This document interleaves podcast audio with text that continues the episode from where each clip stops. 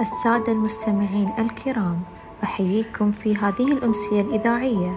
موضوعنا اليوم هو عن موضوع التعدد والتنوع داخل المجتمع وسوف نقوم بالتحدث عن أحدى أهم جامعات الدولة وهي كلية الخوارزمي الدولية.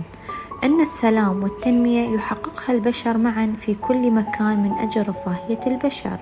في كل مكان رغم ما بينهم من اختلافات والاختلافات يوجد بين الناس من عدة نواحي في الشكل واللون والملامح والأفكار السياسية والمعتقدات الدينية والمذهبية وفي نمط الحياة الذي تحدده الثقافة السائدة.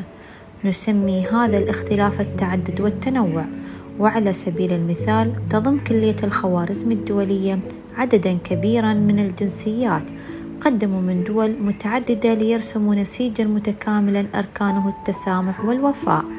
إن كلية الخوارزم الدولية وعبر هذا التعدد والذي بلا شك قد أتى على العملية التدريسية بل وفي علاقات الطلاب والمدرسين بعضهم ببعض إلى الوصول إلى كافة في المجتمع الجامعي ككل.